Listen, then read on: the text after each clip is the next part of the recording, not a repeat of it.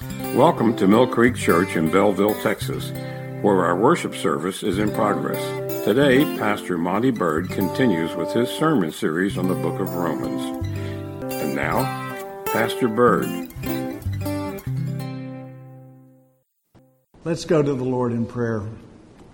Father, we just thank you that as believers in the Lord Jesus Christ that we have a joy that goes with us every day.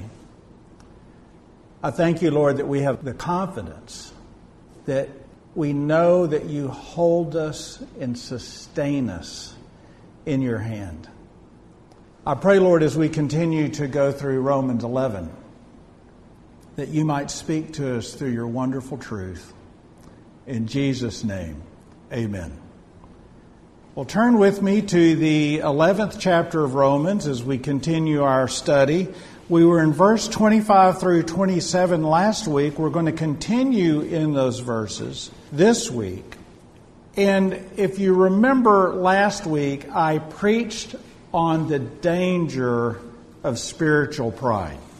And you saw that in the 25th verse where Paul wrote, For I do not desire, brethren, that you should be ignorant of this mystery lest you should be wise in your own opinion, that blindness in part has happened to Israel until the fullness of the Gentiles has come in. And if you remember, as I preached through that verse, I brought up the fact that not only should we guard against spiritual pride, looking out and saying to ourselves, well, if I had lived during the time of the Jews, that I would have recognized the prophecy or I would have done the right thing, because we lose sight of the fact that salvation is just a gift. Our faith is a gift. We wouldn't have done anything unless the Lord had peeled back the veil from our eyes. So Paul's giving a warning to the Gentile readers at the Church of Rome guard against spiritual pride. I also preached on the theme that the Gentiles have a time. We're living in it. We're living in the age of the Gentiles. We're living in the church age. You see it in verse 25 that blindness in part has happened to Israel until the fullness of the Gentiles has come in. But you also see it in verse 11 Certainly not. But through their fall to provoke them to jealousy, salvation has come to the Gentiles. And if you think about it in chapter 11, it says that salvation first was through the Jews, then it was to the Gentiles, and then lastly it's going to be back to the Jews. John Stott, in his commentary on this very chapter, calls this the chain of blessing. Jews first, then Gentiles, then back to the Jews. You see it also in the allegory that Paul uses regarding the olive tree. They were in, they were out, they're going to be back in. Is God fickle? Does he alternate between people at a whim? Hardly so. And in fact, we will see later on in my message this morning that God has a plan. He has an eternal plan.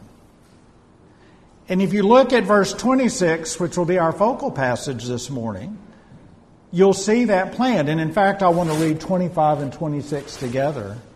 As Paul writes, For I do not desire, brethren, that you should be ignorant of this mystery lest you should be wise in your own opinion. That blindness in part has happened to Israel until the fullness of the Gentiles has come in. And so all Israel will be saved, as it is written. The deliverer will come out of Zion, and he will turn away ungodliness from Jacob. For this is my covenant with them when I take away their sins. One of the great things that encourages my faith is you look at the prophetic word and you see that it was prophesied that the Gentiles would turn to Christ, and you look around and we're living in it. We've been living in it. We've been living in this age where century after century, Gentiles slash pagans have come to a saving knowledge of Jesus Christ. However, Paul tells us that this isn't permanent. You see that when he uses the word fullness.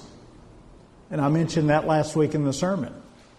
That we reach this point of completeness both in time and in quantity.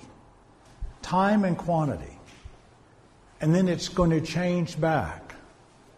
And you look at verse 26 and it says, So all Israel will be saved. The deliverer will come out of Zion. He will turn away ungodliness from Jacob. For this is my covenant with them when I take away their sins. You know, I was reading this and I was thinking, what's the best way to present this? And I don't know why, but for some reason, high school English class popped into my mind. And if you remember sitting through English class, and if you had a teacher that taught you the five W's, might not remember what the five W's were about, but the five W's are this Who is it about? What happened? When did it take place? Where did it take place? And why did it happen? And your teacher taught you the five W's so you could give a report, right? And in fact, the five W's is used in journalism, it's used in research.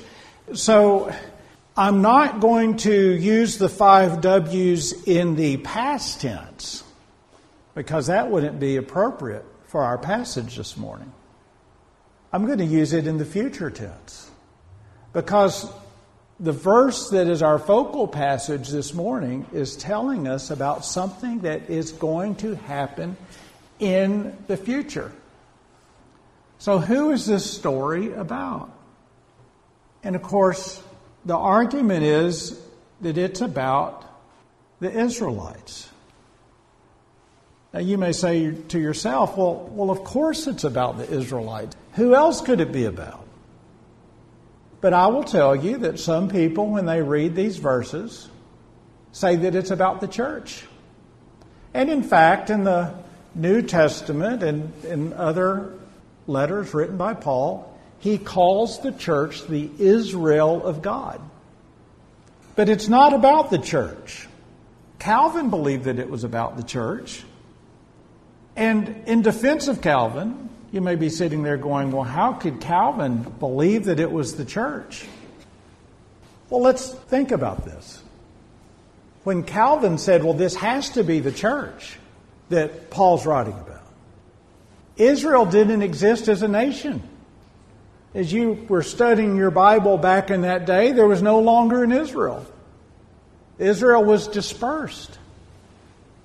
But you and I have the privilege of living post 1948 when Israel was formed again as a nation.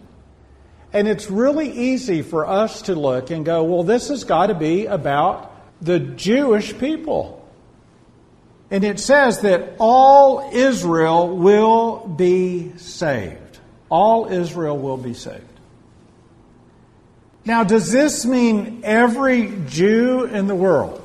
Because it says all Israel will be saved. And I will answer, of course not.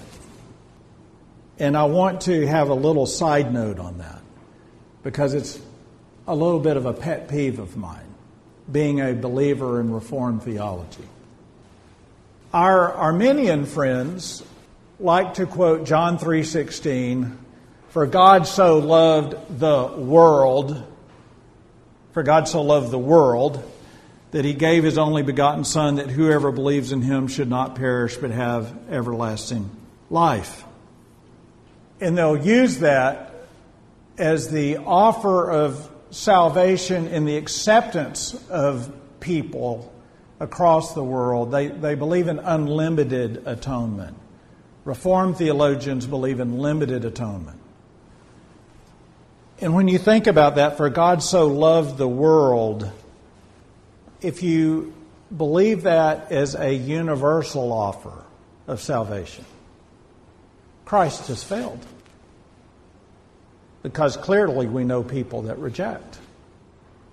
So, in my mind, Arminianism is built upon the failure of a Messiah. My Messiah didn't fail. When we started service, we sang Victory in Jesus. I believe in a completely victorious Christ. And a completely victorious Christ means that just as Christ prayed before he faced the cross, I will lose none that you have given me. In other words, every person that will appear at his throne, his name has been written in the Lamb's Book of Life before the foundation of the world. Jesus Christ is completely victorious. So what does that mean on John 3:16 for God so loved the world? Well, let's put this in context because you have to read scripture in context. What nationality was John? He's a Jew, wasn't he? John was a Jew.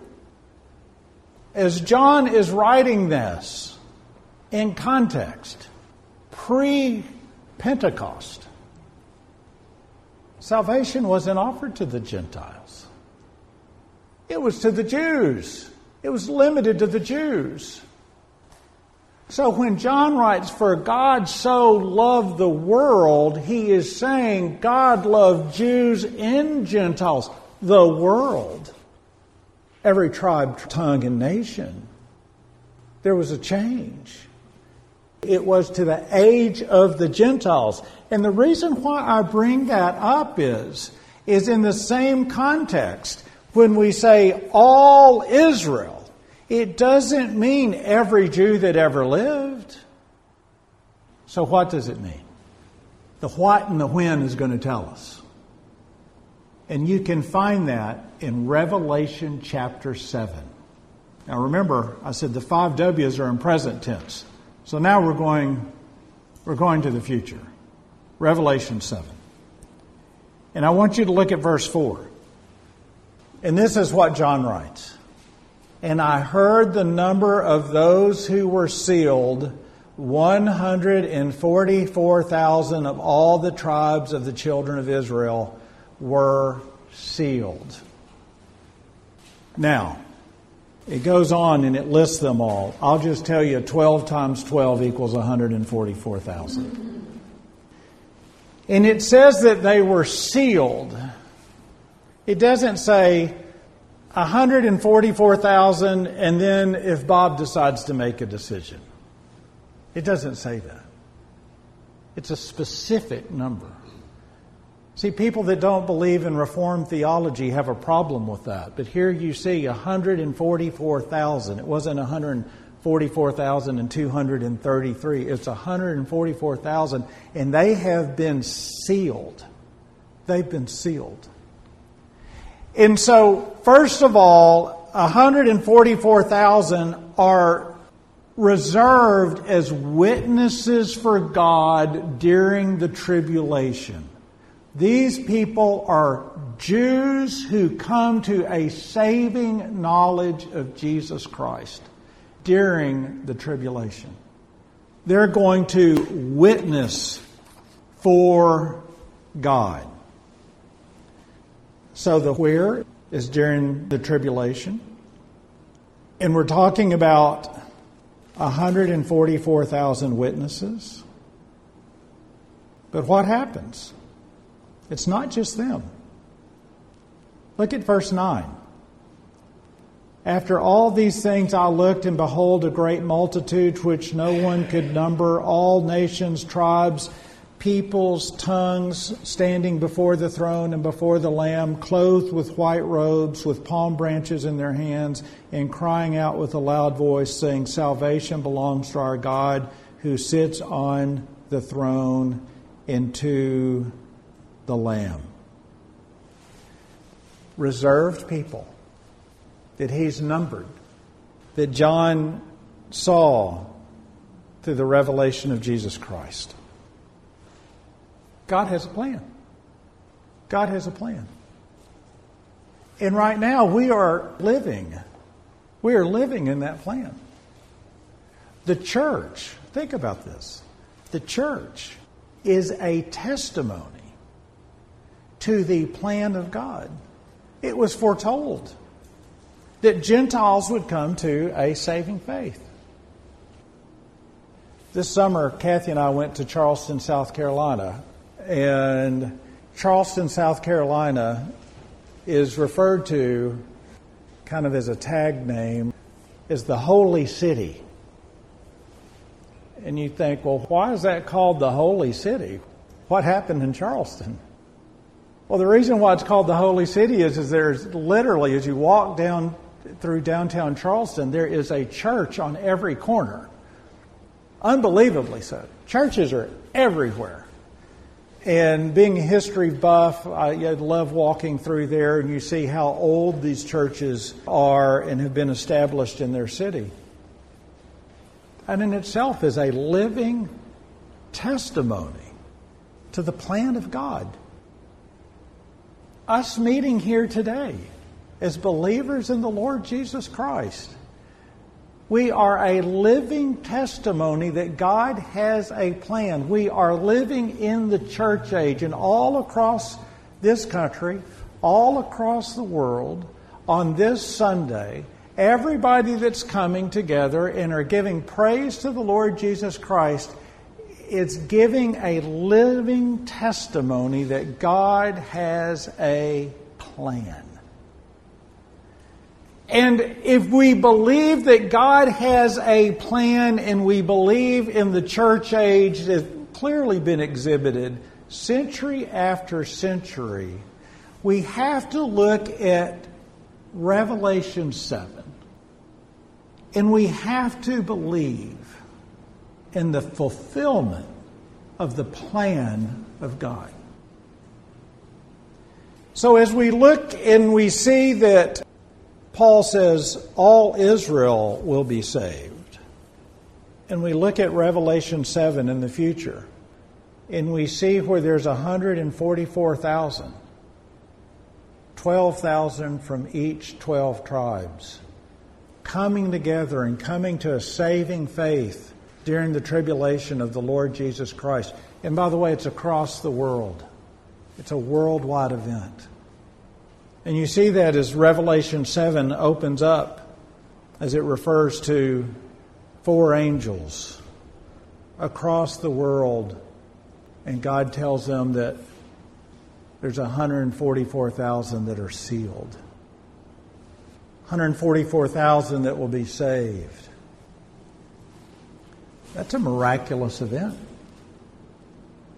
It'd be a miraculous event right now but no more miraculous than God in his first advent, upending the world and drawing Gentiles to himself for 2,000 years.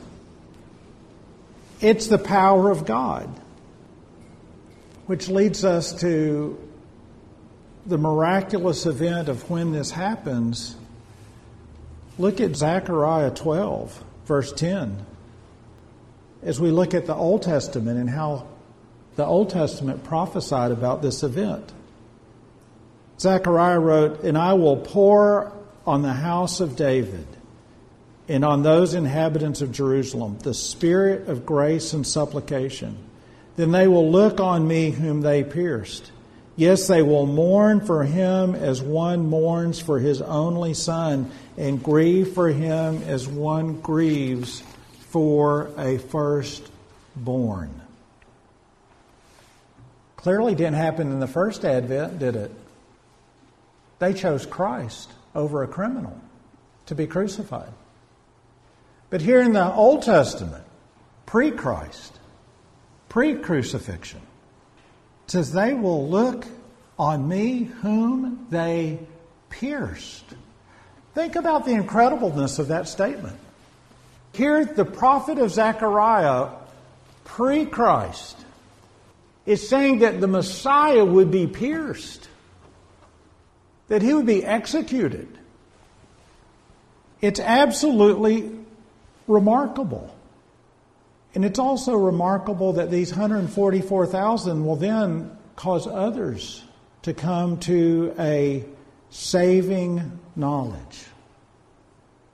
Look back at Revelation 7, verse 9. After these things I looked, and behold, a great multitude which no one could number of all nations, tribes, peoples, and tongues, standing before the throne and before the Lamb, clothed with white robes, with palm branches in their hands, and crying out with a loud voice, saying, Salvation belongs to our God who sits on the throne and to the Lamb. No one wants to be in the tribulation, right? I mean, if your view of prophecy involves the rapture before tribulation, we're all for that, right? We want to be raptured. We don't want to be in the tribulation. And everybody, when you normally mention the tribulation, everybody says, oh, man, I, I wouldn't want to be there. But there's a good aspect of the tribulation as well. And you see it. You see it here in these verses.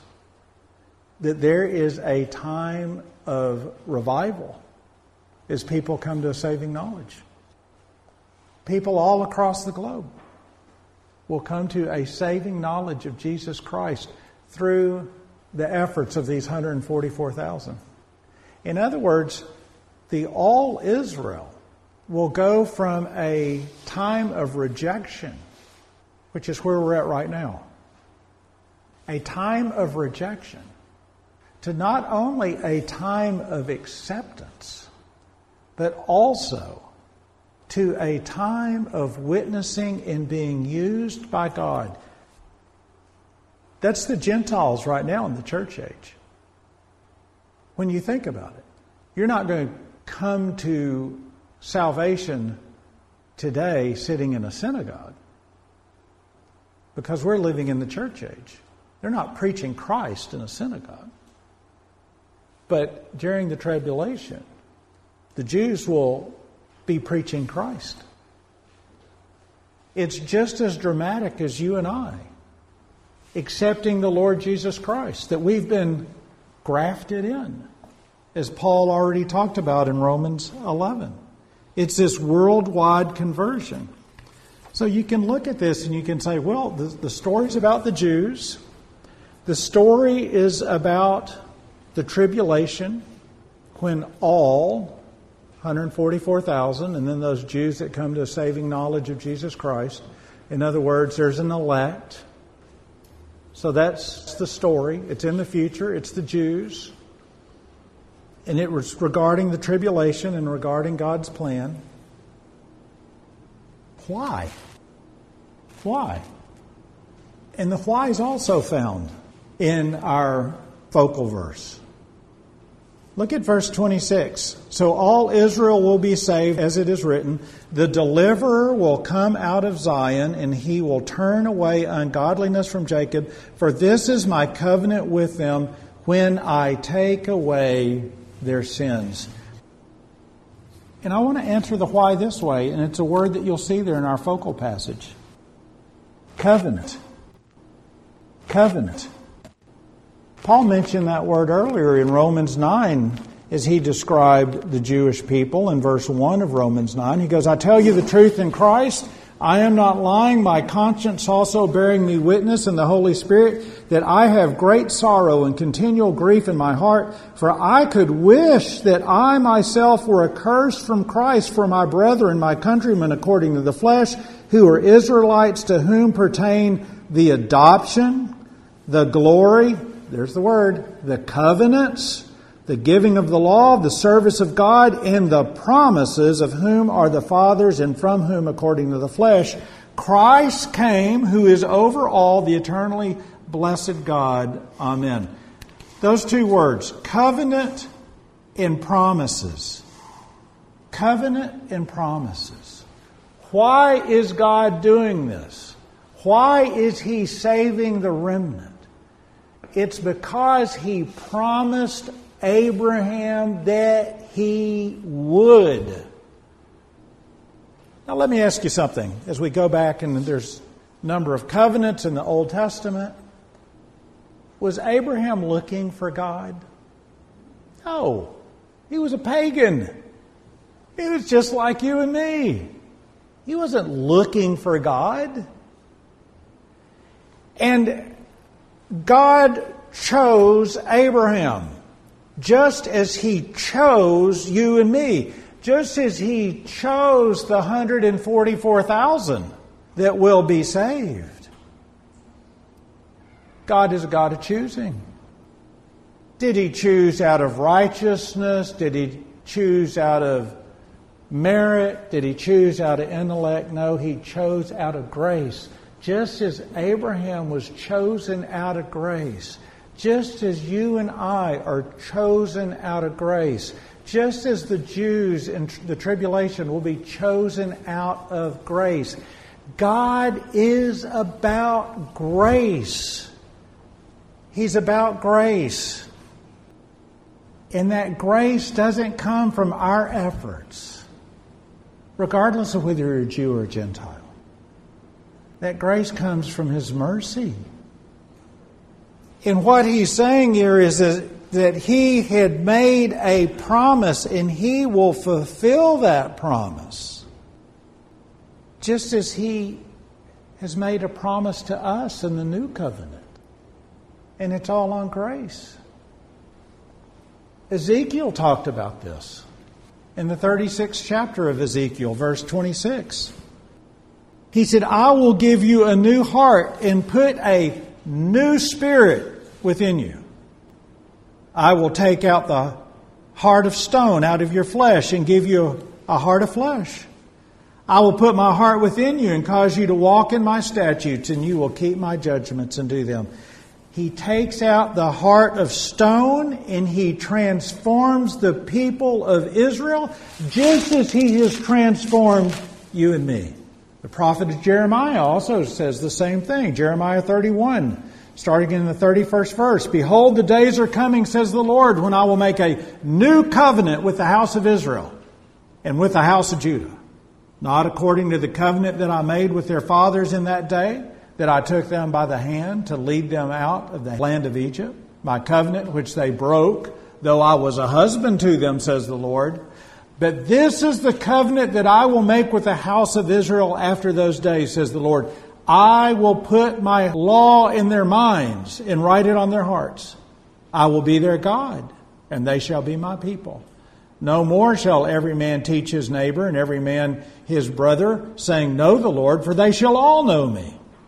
From the least of them to the greatest of them, says the Lord, for I will forgive their iniquity and their sin I will remember no more.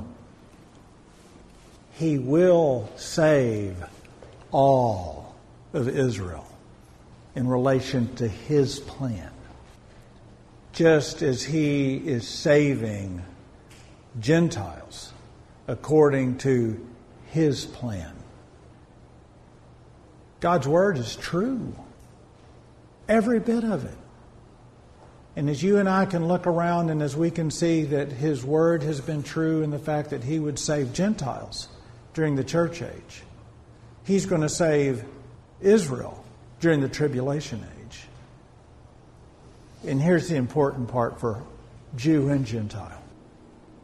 And then he will reign on his throne for eternity. And as we look around in a world that does not make sense, that loves sin and loves darkness, our great comfort is, is reading the Word of God in seeing how His plan unfolds, in holding on to that for our comfort and our confidence in the future. Join me in prayer, please. Father, we just thank you. We thank you for your word. We thank you, Lord, how we can look and see the prophecy of the age of the Gentiles in the church in the Old Testament, and we can look at that and see in our own life as we live our life, we can see that being played out. I just pray, Lord, that we'd all be ready, knowing that you're coming, that we'd be prepared, that we would be a worker in your kingdom, knowing that the time is coming for your return. I pray, Lord, that if there's someone listening who does not know you, that today they would accept Jesus Christ is their Savior, Lord, and King. In Jesus' name, amen. Thank you for joining us as Pastor Bird continues this sermon series.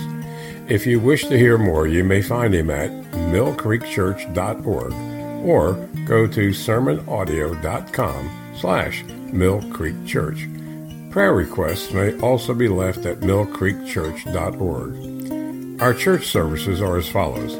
Sunday morning Bible study is at 9 a.m., followed by our worship service at 10 a.m. We have Wednesday night prayer meeting and Bible study, and they are at 6:30 p.m. For more information and our mission statement, please visit our website millcreekchurch.org.